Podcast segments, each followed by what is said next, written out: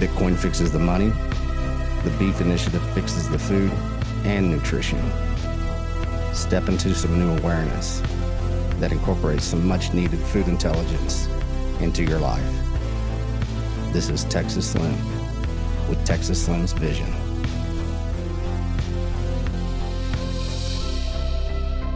Hey guys, how are we doing this morning? I'm here today. This is Texas Slim with Jimmy Song. Hey Jimmy, how are you doing?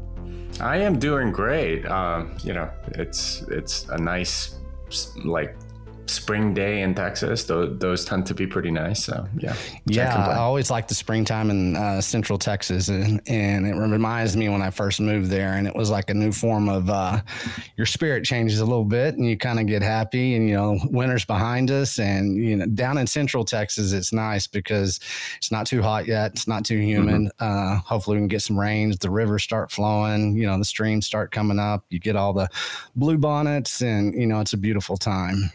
It really so, is, and like people underestimate the beauty of Texas for a lot of reasons, but it's it, it really is kind of beautiful in the spring. It, it's something that you know you have to go around Texas. Texas has got five major regions, and you know mm. some of my favorite is the Hill Country, mm. and you know, and just going into that, you know, you're going to be speaking at our conference in Kerrville, Texas, on April 23rd, the Beef Initiative Conference. I chose Kerrville because I wanted everybody from Austin to have to make that drive through the Hill Country. you have to, yeah. you know, you can go through some small towns. You go, you, you have opportunities to go through Llano, Mason, Johnson City, Fredericksburg, Kerrville. There's so much history through there, and to spend a weekend in the Texas Hill Country, uh, it's a good way to start off the year. So, mm. uh, we both just got back from Miami. Uh, how was your experience in Miami? Well, I, I, took it a little bit easier this year because uh, you know it, it, was just way too much last year, and uh, you know didn't go to quite as many parties, and I you know um, tried to hold back a little bit and go to bed early and stuff like that. It, and it, it, definitely worked out. Um, and I wasn't quite as uh, sick or tired after I came back. So very glad about that. It's funny. I didn't take too many clothes. I was I was stayed about two blocks away from the conference, so mm-hmm. it was easy to walk. Uh, but everything else, I think I walked probably about sixty miles, and oh, I didn't what? take. Any, I'm joking. it was close. It felt like it because I had uh, my cowboy boots on the whole t- uh, the whole conference conference, except for the day that I went down to the beach. So I got a lot of mm-hmm. walking in, and I, I, I met a lot of people for the first time mm. in person and that's what I really took away from it. You know, it was really nice, you know, going up and being able to have these conversations and really kind of be intentional with it, get away from the social media division, you know, the division of interpersonal communication I talk about a lot. Um, you know, and had some really base conversations. I uh, saw you had some flight troubles. Oh, yeah, I definitely did. I, I don't know what was going on in Florida, but they had high winds or something. But two of my flights just got canceled, which is very strange for a flight to get canceled. Maybe it gets delayed or something, but uh, you know, the first flight was like Sunday morning and it just got canceled. The second flight was Sunday evening, and it, uh, you know, I went to the airport. We stood there right up until we were supposed to start boarding and they just canceled it. It, it was like, what is going on? Um, and I only made it on the third flight, which was like a, a, Tuesday, and basically a lot of other Bitcoiners were on that flight, but I, I finally made it. it. It was rather strange how we got all treated. But yeah, right. I mean, every, I heard a lot of stories. You know, Adam uh, Curry, he got canceled a couple. Of, he was going to have a vacation too, and he ended up in Florida because he couldn't get to where he was trying to go. So I think that's how he ended up on the stage because a lot of his flights got canceled, and he ended up flying into Fort Lauderdale. So, but mm. anyways, we're here. We're now uh, we're moving forward. Um, you're in Austin. A lot of people know that. A lot of people uh, know your story and everything. And what we're trying to do with the Beef Initiative and and what you and I have talked about before is, you know, we're bringing faith into Bitcoin. We're bringing faith back into our food and mm. understanding, you know, getting to the source of the seed. It's what I like to call it. You and I met in Austin, Texas, at a meetup that uh, KNC Cattle had uh, put on, and you know, of course, Cole with KNC Cattle bought a he brought a bunch of different cuts and you know that was uh it was eye opening for a lot of people. There's a lot of education that goes back into really understanding where pure animal protein comes from. Mm. um, a couple weeks ago i saw that you had uh, posted a picture that i guess you got your shipment from knc cattle. Let's let's start there okay? Let's start there and see you know your freezer size uh wh- how you approach getting you know what was it a quarter of a cow a half a cow? I'm not for half sure. a cow, half, half a cow, a cow. Yeah. okay let's let's let's dissect that. That's going to be fun. Yeah, well, so I, I, I was really intrigued by uh, this idea that I can, you know, deal directly with a rancher that's near me, uh, and you know, KNC cattle. Obviously, like, were at that meetup.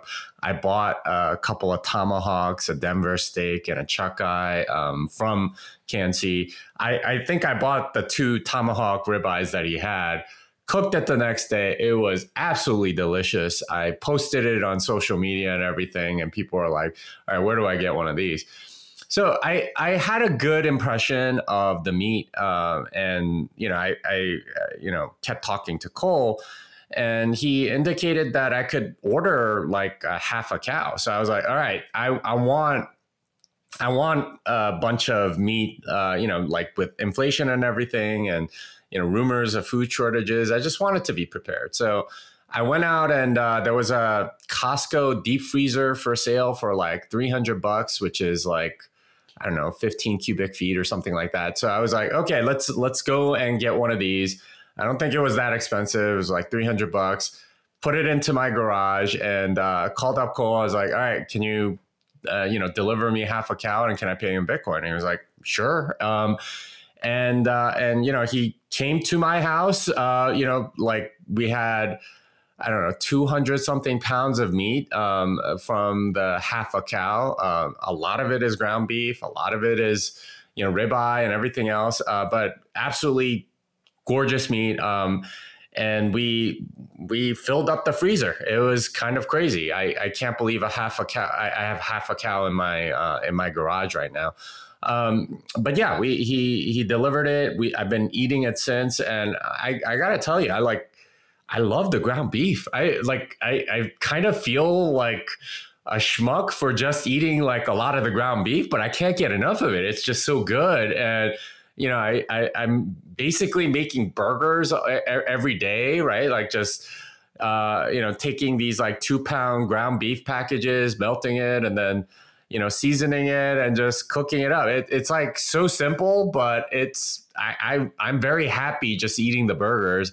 I don't have to have like the really fancy cuts. Of course, I love ribeye and everything else, but I, I like ground beef. I don't know. what, what, what, can I say?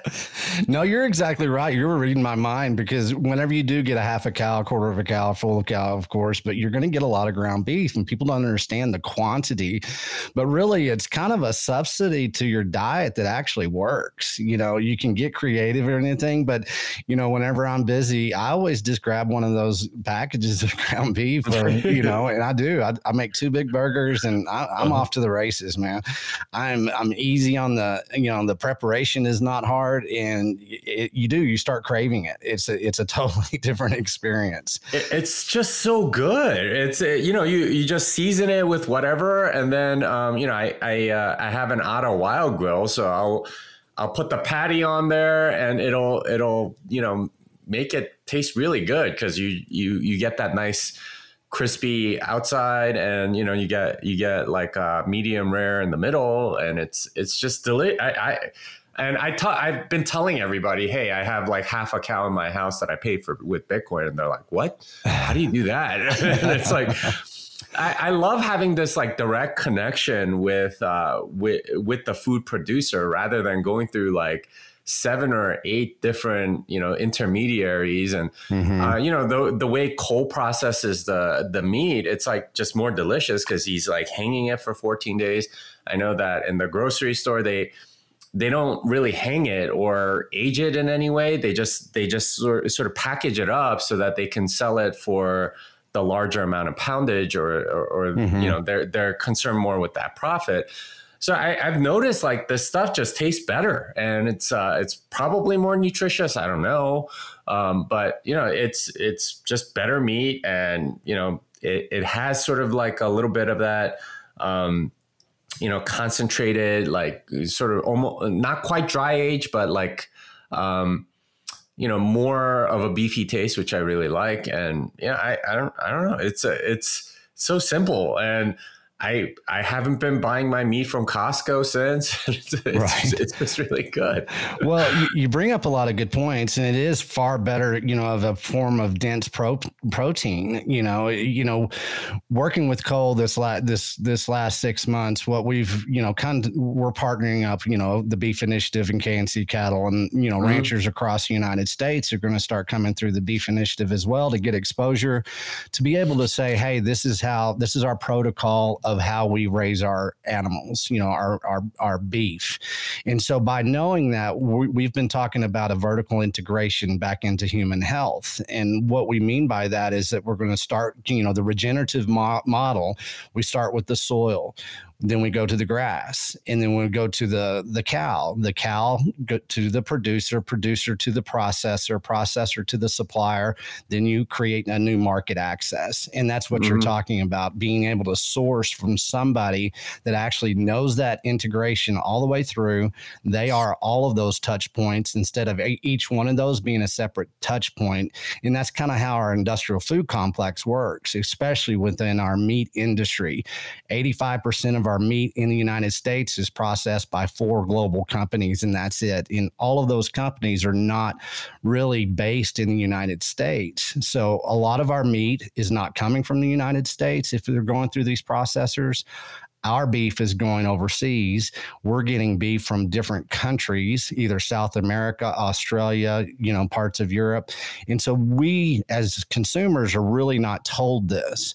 So whenever you're able to source locally and you're able to source through a vertical integration of our food supply, your life is going to change. Your nutrition is going to change. Your nutrition for your kids are going to change. You're going to be less um, worried about where your food is coming from. You're actually, in the long run, you're going to save money because if you're eating this type of dense animal protein, you are your your health is going to improve and your your medical costs in the long run are going to go down. I mean, we have the proof of that. So there's a big model that we're working on that everybody, especially in the Bitcoin world that we're starting with, that you can come to the beef initiative and go with a partner like KNC Cattle and buy beef with uh, Bitcoin. And mm. so you were one of the first uh, innovators of that, which you innovate a lot. You've been around for a little bit, and you know you you brought the discussion of uh, you know God and faith and Bitcoin um, for mm. for people out there that don't know who you are, Jimmy.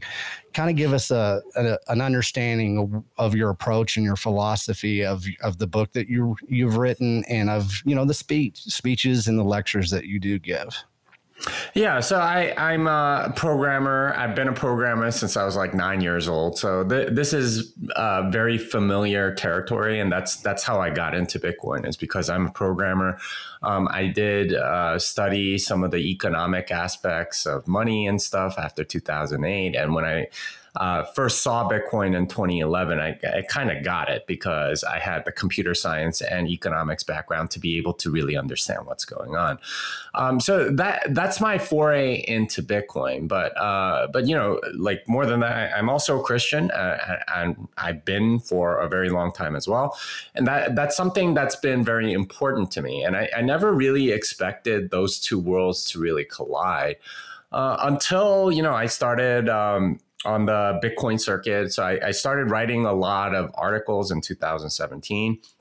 Uh, explaining a lot of the technical issues to sort of like a lay audience. A lot of people were into Bitcoin, but they didn't really understand what was going on underneath, uh, especially with the block size wars and the scaling wars that were going on in 2017.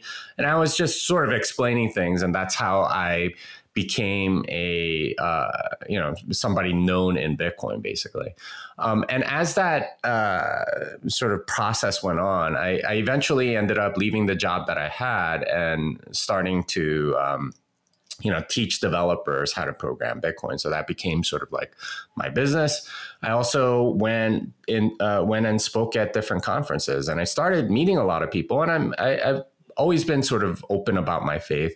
And I started meeting other people in Bitcoin that were also Christians. Um, And uh, sometime in 2020, as we got into the pandemic, we decided to do some sort of like a Bible study on money and you know what what does what what does the Bible say about money, right? Like what what's uh, you know because they're they're you know Jesus talks about money more than any other topic. Um, so we did a, we did a little bit of a study on that, and uh, and it was very fruitful and uh, you know, some of my uh, Christian friends uh, indicated that they wanted to learn a little bit more about the economics. So uh, we we studied um, uh, ethics of money production from Guido von Hülsmann and Honest Money by Gary North. Um, Guido von Hülsmann, if I'm not mistaken, is Catholic, but also an Austrian econ- e- economist, and he wrote, uh, you know, the ethics of money production from that perspective. So when he's talking about like ethics, there, it's it's very much uh, a Christian ethic that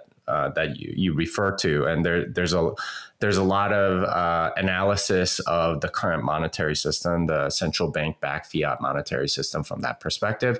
Um, and Gary North is an evangelical Christian. Um, he passed away recently, but he was an advisor to Ron Paul. He's written a lot of homeschool curriculum.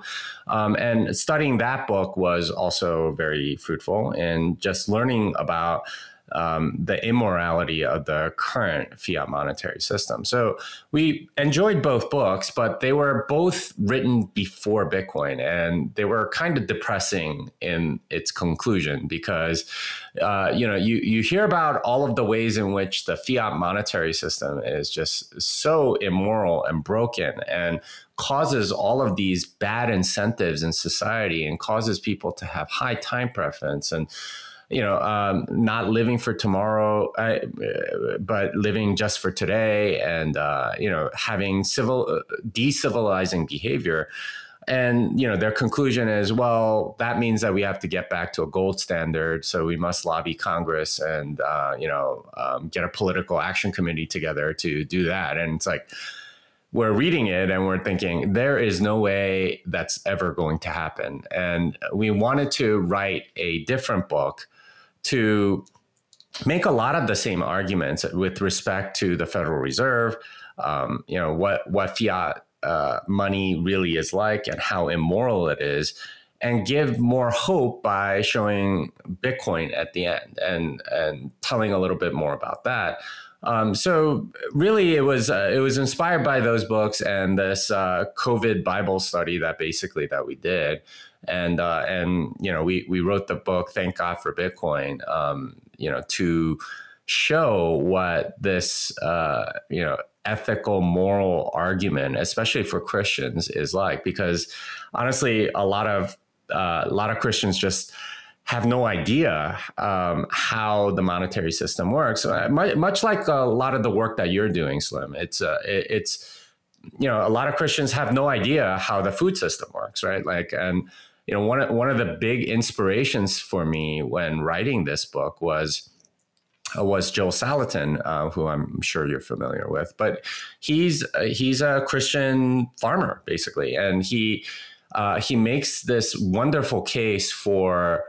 Uh, you know, like a biblical model of farming in, uh, you know, the marvelous pigness of pigs, a book I which I thoroughly enjoyed, and he he talks all about how uh, you know God's design for the world. Um, you know the the reason that we he put us uh, put Adam and Eve in charge of the garden was because it's they could enhance the garden uh, and all the animals in it. And I, I, found his argument essentially really convincing. And his argument was you don't want to go to one extreme where you're, you know, leaving everything alone, right? Like uh, this is sort of like the radical environmentalist uh, position of you can't touch anything, you have to leave uh, nature to do absolutely everything, and you, you're not allowed to, uh, you know, uh, manipulated in any way. That's one extreme, and the other extreme is sort of like the very capitalist, or almost like um,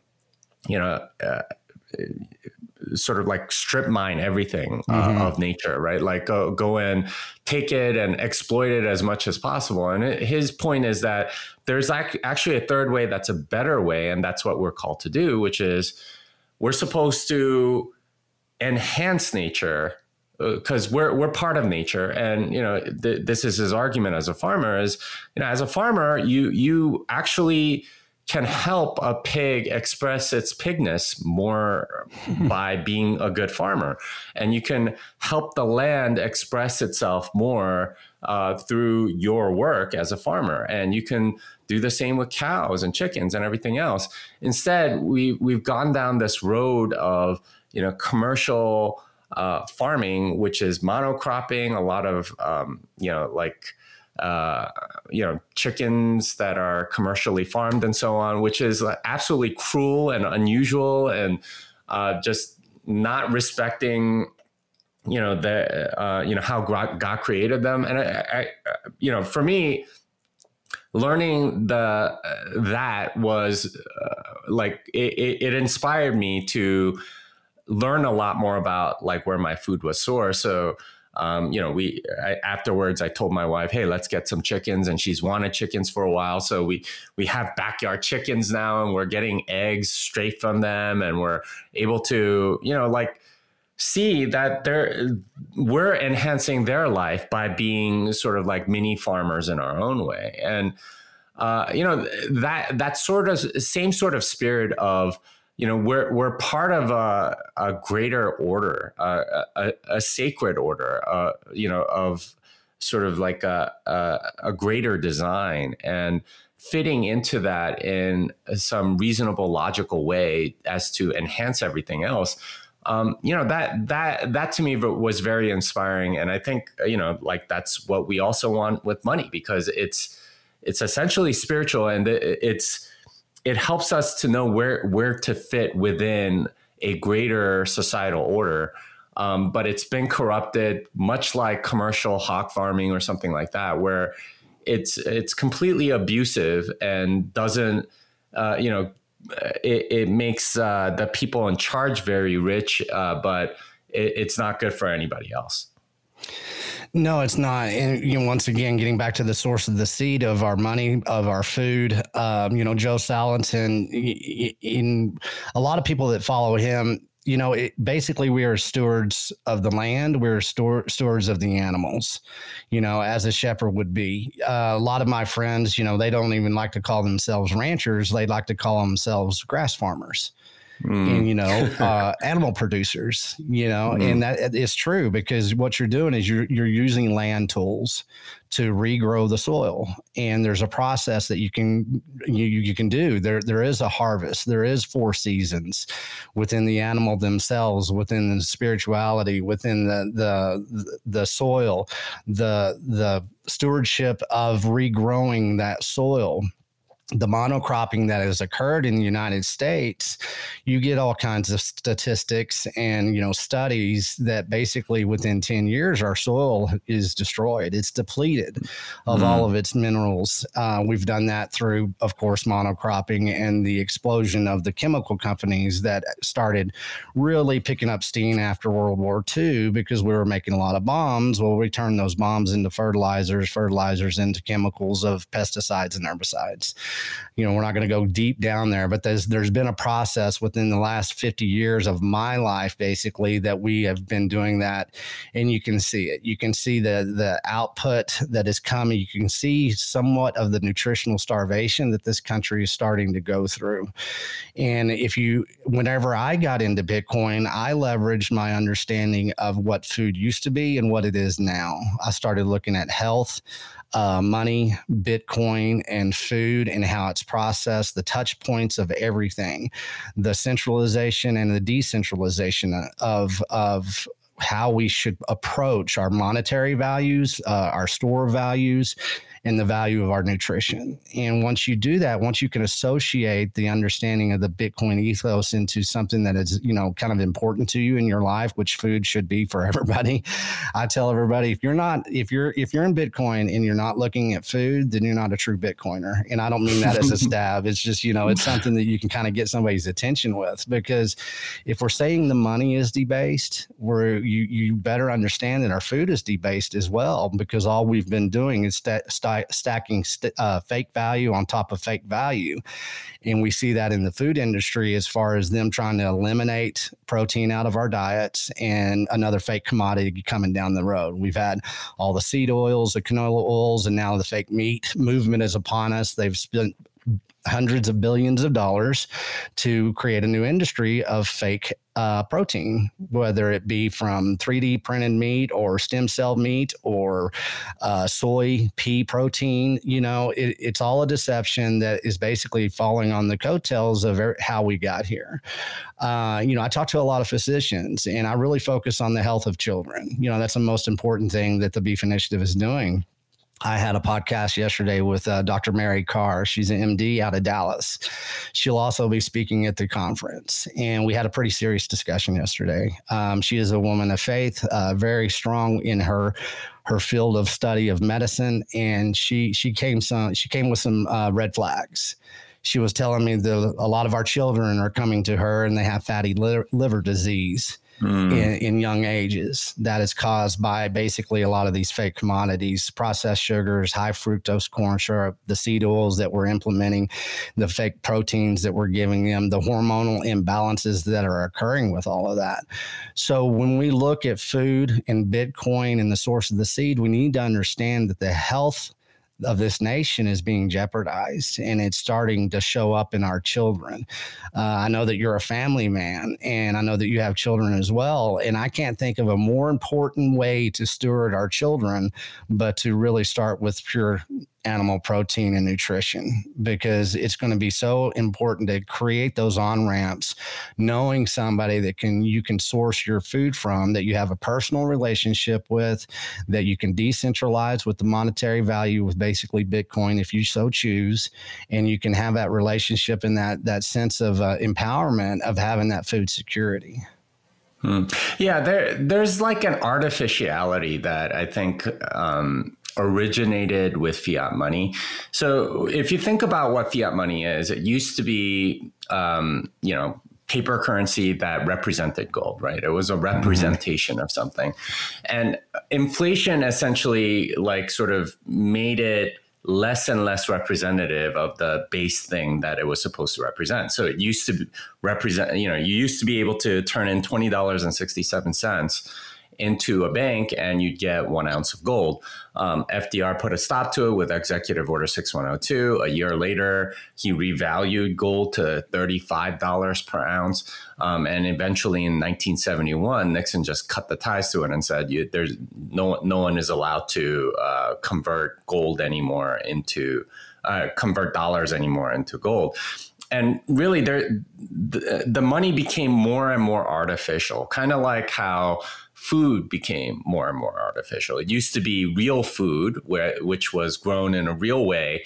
Instead, like trying to sort of scale up, there, there's like a, monetary debasement that corresponds to a food debasement, a nutrition debasement. Uh, and it's largely done in parallel because when you have inflation of money, there's uh, motivation at every level to try to keep the prices the same. And the easiest way to do that is to um, you know lower the quality, which is why I think like commercial farming of all kinds, monocropping and things like that, uh, come into prominence because you need uh, in order to deliver you know a pound of chicken at a certain cost you can either raise uh, you can raise the price, which consumers won't like, or you can debase the chicken. And basically, what they've chosen to do is to debase the chicken or the cow or a- anything else. And you get uh, these perverse incentives, which, uh, as you point out, result in people getting less healthy, right? Like uh, the the debasement of the food me- ultimately means the debasement of our bodies, um, and we're seeing that in children. We're seeing that in adults too. And the uh, you know seed oil has all these like very deleterious effects, especially going into older age. Um, you know, like lot, you know, a lot of people's brains just sort of turn to mush after you know, like consuming seed oils for thirty years or something like that. Um, and it's it's no wonder that they get dementia and all these other sort of like old age diseases, which weren't as prominent, like say 50 or 100 years ago. So you're you're seeing a debasement of everything along with the debasement of the money. And I, I, think these are very related. And i would go so far as to say that we're seeing like a debasement of spirituality too. Like what what it actually means to be a christian has been debased as well because of the debasement of the money. And it, it's all related. And it, it, and when when you're uh, you know like money is sort of like a way in which we value things, uh, how we measure the value of something. And if we don't have, if that's constantly changing or being debased in some way, well, our sense of value of other things also uh, get uh, get is sort of like topsy turvy and constantly changing, and it, it causes an instability. I, I call money like a base layer of civilization, and when you have that being so unstable as it has because of inflation, because of money printing and all that, well, all the other things go out of whack because money is a, a good way to measure a lot of these things and we we have the debasement of food, debasement of money, the debasement of uh, spirituality, debasement of nearly everything. There's there's a reason why so many people feel so fake and inauthentic. It's because our money is fake and inauthentic. It's because our food is fake and inauthentic. It's because our faith is fake and inauthentic. And uh, all of that is it, it is related uh, to this general debasement that's going on uh, in society, and it's uh, it's a sad reality. But thankfully, we're we're starting to come back to the real, the the actual. Um, real thing and not just the representation. And that's that's what's wonderful about bitcoin. That's what's wonderful about what you're doing with this food uh, beef initiative because you're you're actually getting the real thing instead of some fake imitation or artificial uh, substitute for it and uh, you know like that that's what our bodies are designed for is it, it's that real stuff that's what our spirits are designed for is the real stuff it's uh, and there, there's an alignment here because this is all real stuff instead of the fake stuff. Um, you debase something enough, it becomes completely artificial. Um, you know, I mean, I, I don't think beef's gone quite there unless you're talking about Beyond Meat or something like that. But the meat that you're getting at the grocery store is you know debased somewhat right? Like we're we're we're talking about like even aging uh the the meat. Um you know that that adds something to the meat that human bodies really crave or like or find tasteful. Um, you know, even something as small as that, it, it's a it's a debasement of of the meat because it's it's not quite the way that your body enjoys it, and instead it's artificially sort of like scaled up in uh, weight as a result of uh, processing it very quickly. So all, all of those things add up, and uh, and and you get debasement um, just like you do with money. Yeah, and there's so much we could go into as far as the debasement. We'll just start stick with beef, you know, because that's what I do. But you know, there's I, I, tell people there's a cattle drive going on here in in the world that a lot of people are not aware of. That cattle drive starts in uh, Brazil on grass, but then uh, those cattle get driven to Mexico where they're finished off with a lot of uh, grains that basically aren't the best grains. You know, they're they're they're GM, you know, genetically modified grains. And those cattle fatten up and then they come into Texas. And then basically they get processed in Texas by one of these uh, big global processing centers. And that is the that is the beef that the United States and a lot of people in Texas are getting. Uh, talk about touch points. You know how many touch points is that cattle going through as far as middleman before it basically gets to your plate? Even if it's you know the market access of that is controlled by these processing centers as well. So let that's that that's that's enough for a cow to be stressed out. It's not going to be the healthiest cow. The life of that cow is not going to be the best. Well, once you get into the processing centers within our labeling laws and in the USDA and everything as is set up today, you know, you can they have types of chemicals, you know, that they're putting in these meats to make it more red, to, to increase the weight, as you say, the hanging weight. They don't have to dry age as long. They don't have to hang them for two and two and a half to three and a half weeks, which which actually helps that meat in the long run. Um, they're able to basically uh, fuse meat together, make it look like a steak that wasn't a steak. There's so many little things that the current industrial meat industry can do that the general public has no clue about. And so, how it's being able to be hidden through labeling laws, through marketing plans, because, you know, the marketing of food should not be your number one indication of that you're getting a good product. We know that in the United States. I do not like to buy things that have a great big marketing plan behind it as far as if I'm going to be consuming that.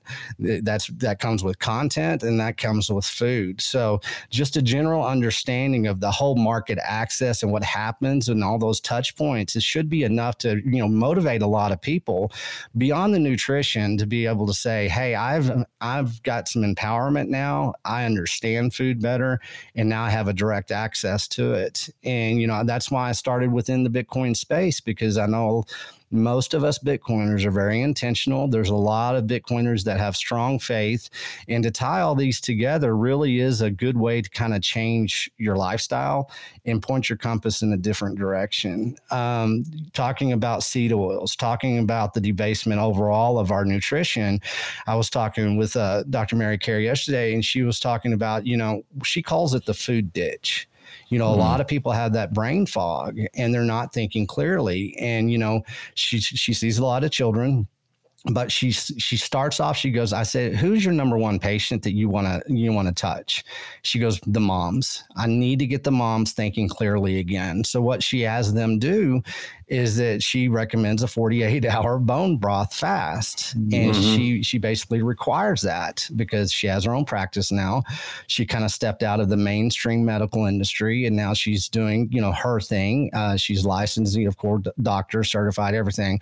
But she says that 48 bone broth fast is one of the most effective ways to get people thinking clearly again because our brains are inflamed because of the industrial basically processed food that we are consuming so mm. I found that fascinating because you used the word simple before everybody needs to basically get back to the basic simplicity of sourcing your food. And, you know, that's why I've been working with ranchers. That's why, you know, I've partnered up with Co with KNC Cattle is that we can basically create that direct market access and people can have that, you know, security again. And they can have that clear head if they just follow a few simple steps, you know, because the beef initiative is, is, is bonding with uh, doctors, the medical field, the, you know, the beef industry, the Bitcoin world, um, you know, faith based, you know, leaders. And it's really come together. And that's pretty much why I decided to have this, you know, first annual Beef Initiative conference. And, uh, you know, I was so happy that you decided that you were going to be available to speak. Um, you know, we're going to have the conference on Saturday, April 23rd, but on Sunday, we're also going to have a prayer service there in Kerrville. It's a, it's a pretty fascinating little hill that has a pretty um, large cross on it. Were you able to look that up? I sent you an email about it it. I, I, haven't, but uh, it, it is very interesting because uh, I, I think what you're talking about is all the little debasement uh, steps that happen in the current meat processing uh, industry where you know like they might fuse meat together or inject a little bit of color to make it look better or to you know not hang it as long and keep the water weight and all, all of these little steps uh, you know they add up and you you get the debased meat uh, and that's that's what's on your plate. Whereas you know if you have a much uh, if you have a rancher that you trust and you're you're able to you know get the cow uh, from a local rancher, you don't have all of those debasement steps, and you you you get something that's a lot more genuine. And this is really the the argument that we give for Bitcoin. You there is no debasement of Bitcoin. You you just get Bitcoin, and there you you're not. No one is going to print anymore or anything like that. And um, whereas with the dollar, there's debasement all over the place. There's, uh, you know, like banks and central banks and, uh, you know, all, all, all of these uh, organizations that are able to inflate the money supply and it's debasing your money, the money that you have in your pocket. And it's, uh, it's done uh, sort of with the w- without even like a money printer now anymore. It's just like uh, you know a stroke of a keyboard or something like that, and it's it, it's terrible because that debasement ultimately leads to you know you having less. Uh, much like with with the food, you you have much less of that. And, and really, uh, for Christians, this should be all very familiar. I, uh, you know, it, it, one way to look at sin is it's a debasement of who you are as a person. And every time you sin, you're debasing yourself. And th- this is something that God demands, um, you know, so- something be done for because he doesn't want you to be debased. Um, yet that's that's exactly what we've done, and uh, and you know, bringing that into you know all of creation, all, all everything that we're seeing, um, especially our food, um, but also how we interact with each other and everything else. We we don't want relationships to get debased. We don't want our food to get debased. We don't want uh, you know everything that we interact with. You know, we want it to be as pure as possible because that that's that's how we're designed. That's a, uh, that that's what we're uh, made to uh, interact with, and that's ultimately what uh, the the kind of world that we're looking forward to, where we we can have you know the purer stuff, the better stuff, the um, the stuff that uh, that that is more in line with uh, you know what our bodies can take, what our spirits can take, and what what what we're meant for essentially to live the best life. You know, we, we can't have debased stuff. All all of that debasement is just utterly corrupting to our souls.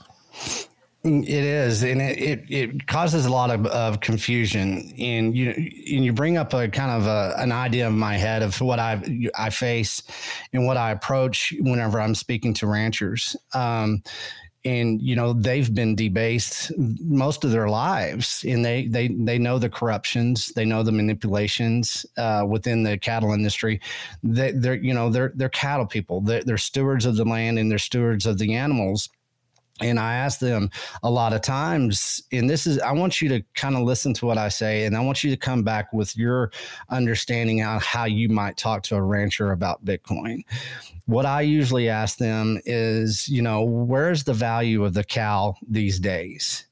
And, you know, I have so many different ranchers basically give me so many different answers depending on the, who the rancher is, maybe geographically, uh, what type of rancher, you know, animal producer or grass farmer they are. They all have a different answer. Some of it's pretty positive sometimes, and sometimes it ends up with an answer. Well, the value of the cow now is then USDA insurance policy it's not in the cow itself anymore. It's not in the meat anymore. At times, it's been in the land in which the the cattle you know roamed on. At times, it has been the the cow. At times, it was basically, you know, tied to the gold standard. And you know, I talk about you know because you just don't go up to a rancher and say, "Hey, do you take Bitcoin?" you know, you, there is an education process there, and you you talk about decentralization with them. You talk about you know debasement, the value of a cow in a store of value, and so that usually is a good lead in to be able to start educating about Bitcoin because I tell them that there's a new store of value that you're going to be able to leverage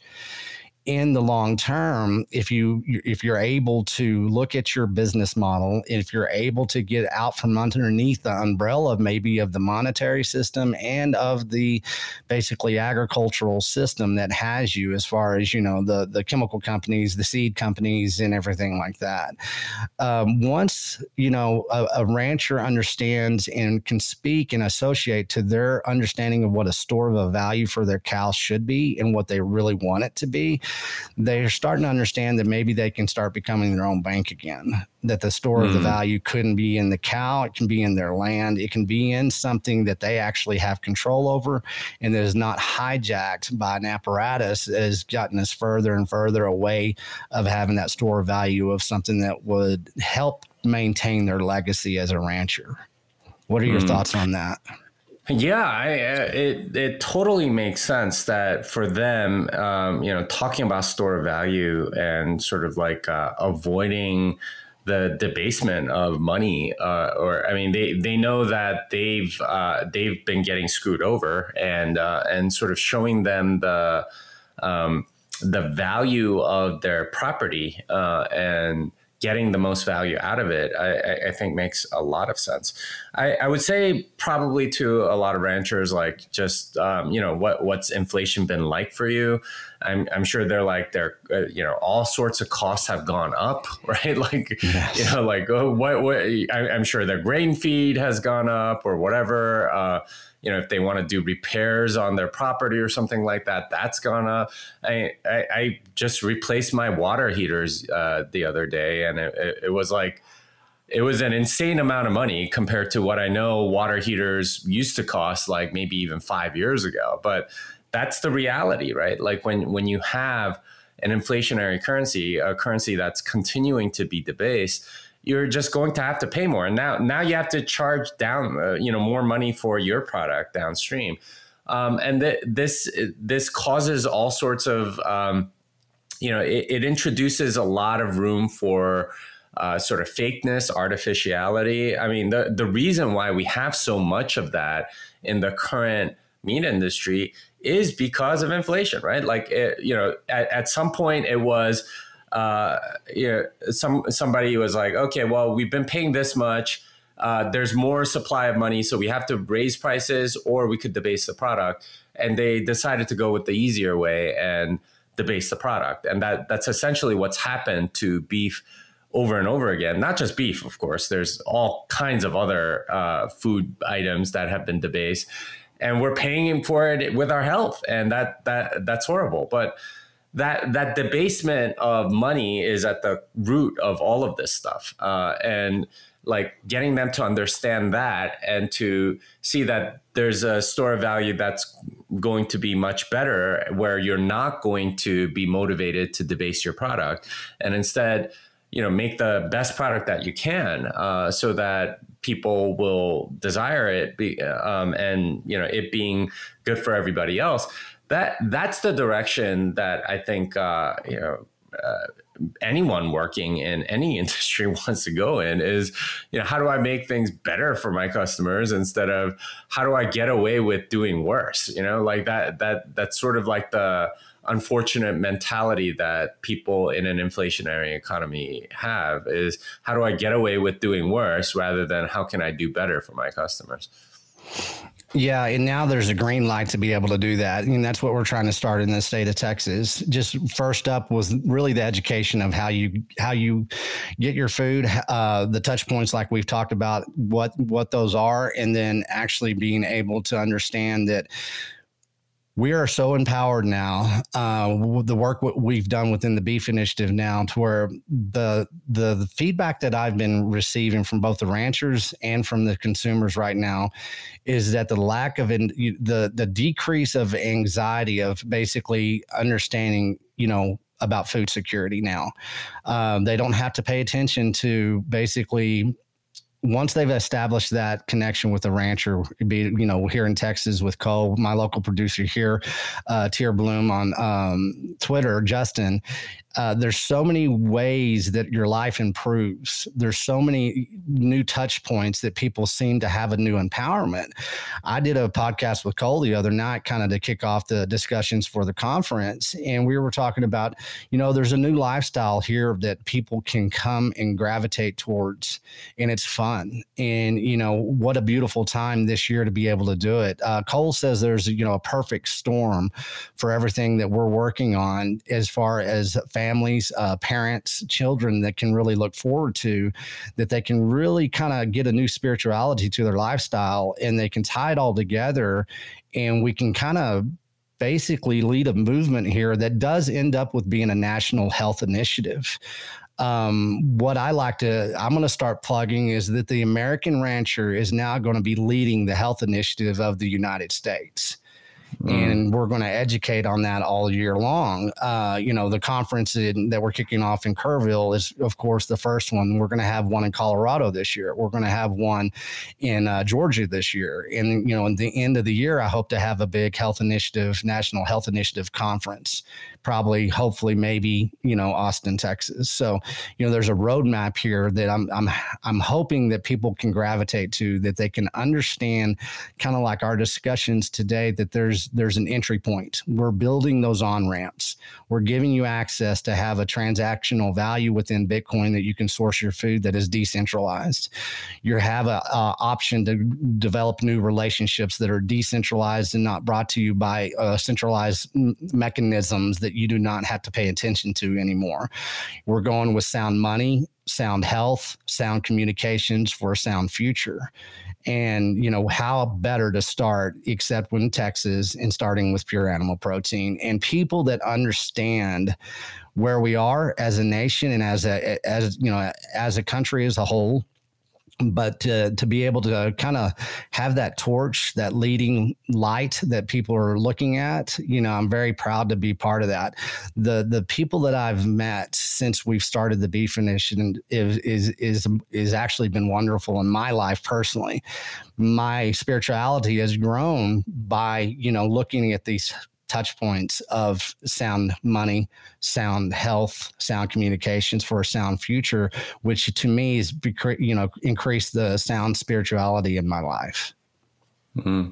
I hope so, and it's uh, it, it, really is all about relationships, and I, I, I think money is sort of like a main touch point on that. Is it it's a way we can sort of define a lot of relationships and so on and uh, because of the monetary debasement, our relationships have largely been debased as well. And that's uh, that's an unfortunate side effect, and uh, you know most people are very lonely and aren't part of uh, thriving communities. And uh, you know one of the things I really appreciate about the Bitcoin community is that it is uh, you know, much much more genuine and real, and you get to know a lot of people. And I think you're you're starting to see a lot of that when you're going to these Bitcoin meetups and stuff, where you know you you get to know people, and there's a genuineness, there's a you know a connectedness that maybe um, isn't as uh, prominent in other industries and so on, which uh, which which I I personally really like you know it's it's uh, like uh, it's genuine non-debased relationships. And that that's ultimately what what you want to have. Um, and you know we we get uh, interestingly enough we get back to a more genuine spirituality as well. Um, a, a, more authentic christianity at least for me. Um, and you know i, I don't think I'm being blasphemous when I say like Bitcoin. Bitcoin's helped me, uh, you know, become a better Christian because I, I'm seeing things, uh, you know, better for what they are, and uh, you know, sort of having, um, you know, kind of being red pilled into into Bitcoin. Um, it's red pilled me on a lot of other things, and I, am seeing reality as it is rather than what I wish it to be or what. Uh, the elites in the uh, in society want want me to see it as, and that that's a that's a beautiful thing. That's a wonderful thing, and I I really hope that more people can experience that sort of awakening or seeing things, um, you know, outside of the brain fog of seed oil and you know, um, you know, whatever the elites want to tell you. And it's unfortunate because I, I, like I think COVID showed us that a lot of people like that brain fog and uh, you know would rather um, follow orders rather than know the truth. Um, and, but you know there there is a is a remnant or a community that's uh, that's you know going against that trend, and I, I, I am excited that we're getting to start that. Yeah, one thing that I I really um, and that's a good way to point in that direction as far as just getting started. Um, one thing that a lot of people that I I'm up here in the Texas Panhandle. It's different than Austin, of course. But one thing I wanted to speak to you about today is that you know I meet a lot of young, uh, both men and women, that are trying to get you know based in life, try to maybe you know have a different outlook, uh, try to understand Bitcoin, of course, starting to understand food again. I do a lot of mentoring for a lot of teenagers here in the Texas Panhandle one thing that I've promised all of them that I would, uh, if I if I ever got to do a podcast with you, is to kind of give a, a quick synopsis of how they can actually get started in education and maybe programming you know how can somebody get their foot in the door as far as understanding programming towards maybe you know going towards bitcoin? They want to know what is the on ramp because you know that's what you, you you're doing a great educational thing there in austin you know with the university of texas. Can you speak about that a little bit and kind of give everybody that listens to this you know how can they get started yeah, I mean, getting into programming is, uh, you know, that that that's a little more difficult. I, I, I educate more programmers that mm-hmm. are already programmers, and then I can get them into Bitcoin. That that that part's, I think, uh, where my forte is. But um, it, to answer your question about, you know, how how do people get into programming? There there's a lot of I think uh, grassroots kind of uh, you know entrepreneurial people that that have figured this out. A lot of boot camps essentially um, help uh, people that you know have that sort of like mental um, capacity or model or ability to to be programmers to help them and get get them into programming jobs like you know within like six to eight weeks or something like that. Um, so if you are interested there's plenty of those kinds of uh, opportunities available. Um, oftentimes they'll cost a lot of money but they also guarantee you a job if you finish their program something like that. So um, you know there there's uh, there's that. You can also study on your own. Um, I and I encourage that. There's a there's a website called py4e.org, uh, which stands for Python for Everyone, and it's taught by a University of Michigan professor. And it, the idea is you don't have to know anything about programming. You can just get started, understand what coding is, and start, uh, you know, down that road. Um, once you have some basics with programming, then you can start understanding a lot of the programming concepts behind Bitcoin, uh, which, uh, to be frank, aren't trivial. You, you, you have to learn a bunch of things before it's going to be make sense. But you know that that's what I'm here for, and that's why programming Bitcoin. It's to uh, guide people in that direction and do it in sort of like nice, easy to digest uh, chunks, so that by the end of it, you you you have confidence to you know sort of understand okay this is what a transaction is this is what a block is this is what proof of work is all, all these terms that we sort of throw, throw around. If you know it at a program programmatic level you really know it. Uh, whereas for a lot of people they just sort of have a, an abstract conceptual understanding which honestly is uh, like a debased understanding of things. Uh, you if you really want to know it you really want to you'll want to dig into it and uh, sort of have hands-on experience with it, and that's uh, you know I would encourage you to do that. Um, uh, and yeah, like go. Uh, you know, the nice thing about the internet is that all of this stuff is just sort of available. It's not for the lack of information. It's almost always for the lack of, uh, you know, desire or curiosity. Um, and if you have that desire or curiosity, then the world's yours. Yeah, it really is. Having that understanding, basically, it's just like, hey, you have to be. You don't have to be directed here. You just build, bring that curiosity and that that willpower to it, and you know, make it something that's very intentional. It has a sense of agency. Uh, that's kind of what I always tell them. But it's always good to have that, you know, that that one uh, website that maybe you know they can go, oh, okay, they can have confidence in. So, what was that again? Pi, pi what? py4e.org. Um, there, there's also a really nice website for where you have to set up very little, um, and it's called Repl.it, R-E-P-L dot I-T. Um, and you know there, there's a bunch of uh, tutorials based on that, that that are very instructive as well and it's all within the browser so you don't have to install anything new sure. or whatever and you can you you can start programming and get get on it right away. I know that's very very popular with schools and and such to uh, teach, and and they have tutorials for Repl.it on YouTube and so on. So you can go look up those too. Great. Uh, but there there's plenty of resources, um, and yeah. I, I, I, I, like Repl.it because, uh, like, with something like py4e.org, what, what you have to do is install a bunch of stuff first and make sure your environment's correct before you can get started. With Repl.it, you can just sort of get started without any of that, and that's uh, that's very helpful. I, hopefully, they'll upgrade uh, or uh, change that class to use something like Repl.it, so you know people don't have to spend so much time on setting things up uh, which tends to discourage people. It's like, I don't know what the heck I'm doing. Uh, rather, you know, they can get into sort of like the guts of programming and the art of programming and the joy of programming almost right away, which I think would be helpful to get people hooked and curious. Yeah, uh, it is. My son's 17. I have a couple of other guys that I'm mentoring. They're 17. They're about, you know, sound health right now for their age. They're really taking care of themselves. They, they want to have that type of guidance to how they can get started that gives them some freedom and empowerment.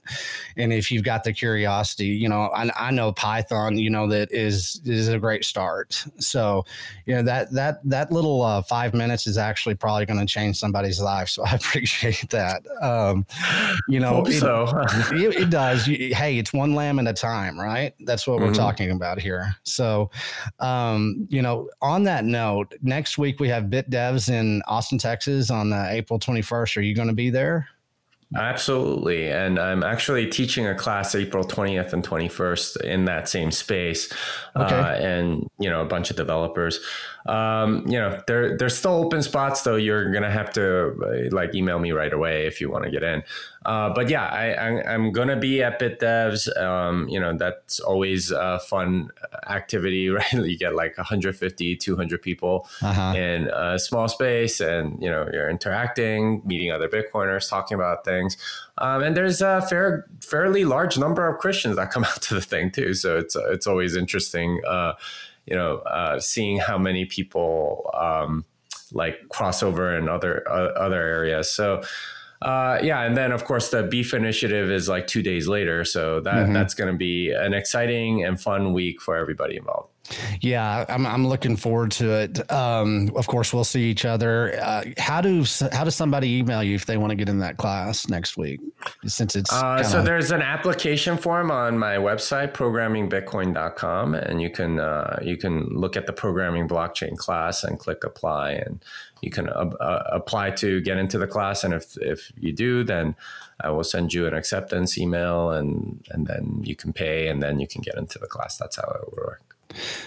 Excellent. Well, Jimmy, on that note, what we're going to do today is we're going to look forward to next week. Uh, I'm going to say a lot, uh, thank you and much grace for we got to finally make this happen. The last time we tried, we had some technical difficulties, of course, the internet, and so uh, you know we've had a good talk this uh, this hour, and um, you know next uh, week from this Saturday, April 23rd, Kerrville, Texas, first annual Beef Initiative Conference. Jimmy Song will be there there. We'll be talking a little bit about Bitcoin, beef, and spirituality, of course. You can go to beefinitiative.com to buy your tickets. Uh, come see Jimmy, take the family. Uh, you know, there's going to be a lot of different activities that you can do in Kerrville, Texas. It's the hill country. We got the Guadalupe River. It's a nice road trip. If you're coming from Central Texas, San Antonio, Austin, anywhere across the state of Texas, it's going to be a good drive to get there. I hope you and your family actually have a great drive from Austin, Jimmy. Mm-hmm. I certainly will. It's going to be a lot of fun. Well, hey, I appreciate you, Jimmy, and uh, looking forward to uh, this next week coming up. And uh, God bless. Okay. Thank you. Well, take care. Here at the Beef Initiative, we encourage all you ranchers out there to tell us who and where you are so we can let everybody know. They're looking for you. This time I'm shouting out KNC Cattle out of Austin, Texas. KNCCattle.com. Cole, he's a fourth generational Texas rancher. He knows what he's doing.